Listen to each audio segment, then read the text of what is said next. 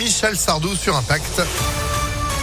Juste après la météo et puis l'info de Sandrine Ollier, bonjour. Bonjour Phil, bonjour à tous. À la une, elle n'est pas en tête, mais réalise son meilleur score au premier tour d'une élection présidentielle.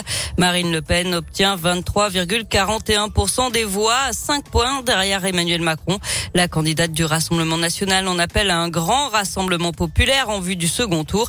Euh, Michel Morel, responsable du RN dans le Rhône, veut y croire. Ce qui nous rend optimistes, c'est que nous savons très bien que nous avons pour la première fois un réservoir de voix, mais pas seulement chez M.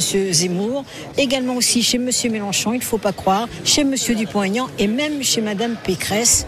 Donc euh, tout le travail qui va être fait, je pense aussi par Marine, le signal qu'elle va donner, c'est de dire à, à la population, rassemblons-nous, nous qui sommes tous des patriotes, que nous soyons de gauche, que nous soyons de droite. L'important, c'est de vouloir accepter, de changer de direction, de casser ce système. On les a tous essayés. Maintenant, passons à autre chose. Et à l'exception d'Éric Zemmour et de Nicolas Dupont-Aignan, la majorité des candidats du premier tour ont appelé à voter Emmanuel Macron pour faire barrage à l'extrême droite. Jean-Luc Mélenchon, arrivé troisième hier avec 22% des suffrages exprimés, a appelé lui à ne pas donner une seule voix à Marine Le Pen, sans pour autant dire de glisser un bulletin Macron dans l'urne le 24 avril. Et puis Valérie Pécresse et Yannick Jadot lancent un appel aux dons. Les candidats LR et écologistes n'ont pas dépassé la barre des 5% qui permettent le remboursement des frais de campagne. Europe Écologie Les Verts a besoin de 2 millions d'euros, 7 millions pour les Républicains. Et puis Grégory Doucet déplore, je cite, un incident qui n'a heureusement pas perturbé les résultats, mais reste inadmissible au vu des dégradations constatées. Réaction du maire de la ville de Lyon après l'entrée de manifestants dans la mairie du premier arrondissement hier soir dans une salle à côté de celle où les assesseurs dépouillaient les votes. Un abribus a aussi été dégradé. Des mortiers de feux d'artifice ont été lancés à la Croix-Rousse.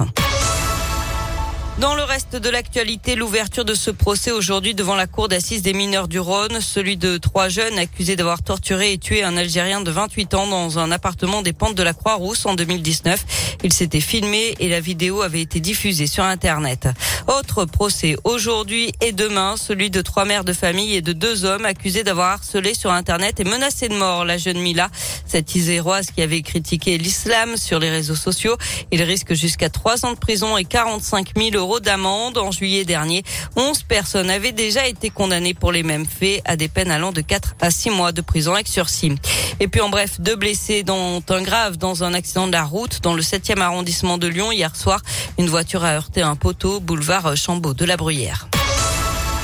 On passe au sport avec du foot et l'OL qui arrache le point du match nul à Strasbourg. Partout hier soir, les Lyonnais sont dixièmes de Ligue 1. Les jeunes de l'OL, eux, se sont qualifiés pour euh, la finale de la Coupe Gambardella. Les Lyonnais ont éliminé 3, 3 buts à 1 hier et affronteront quand en finale. Ce sera le 7 mai au Stade de France.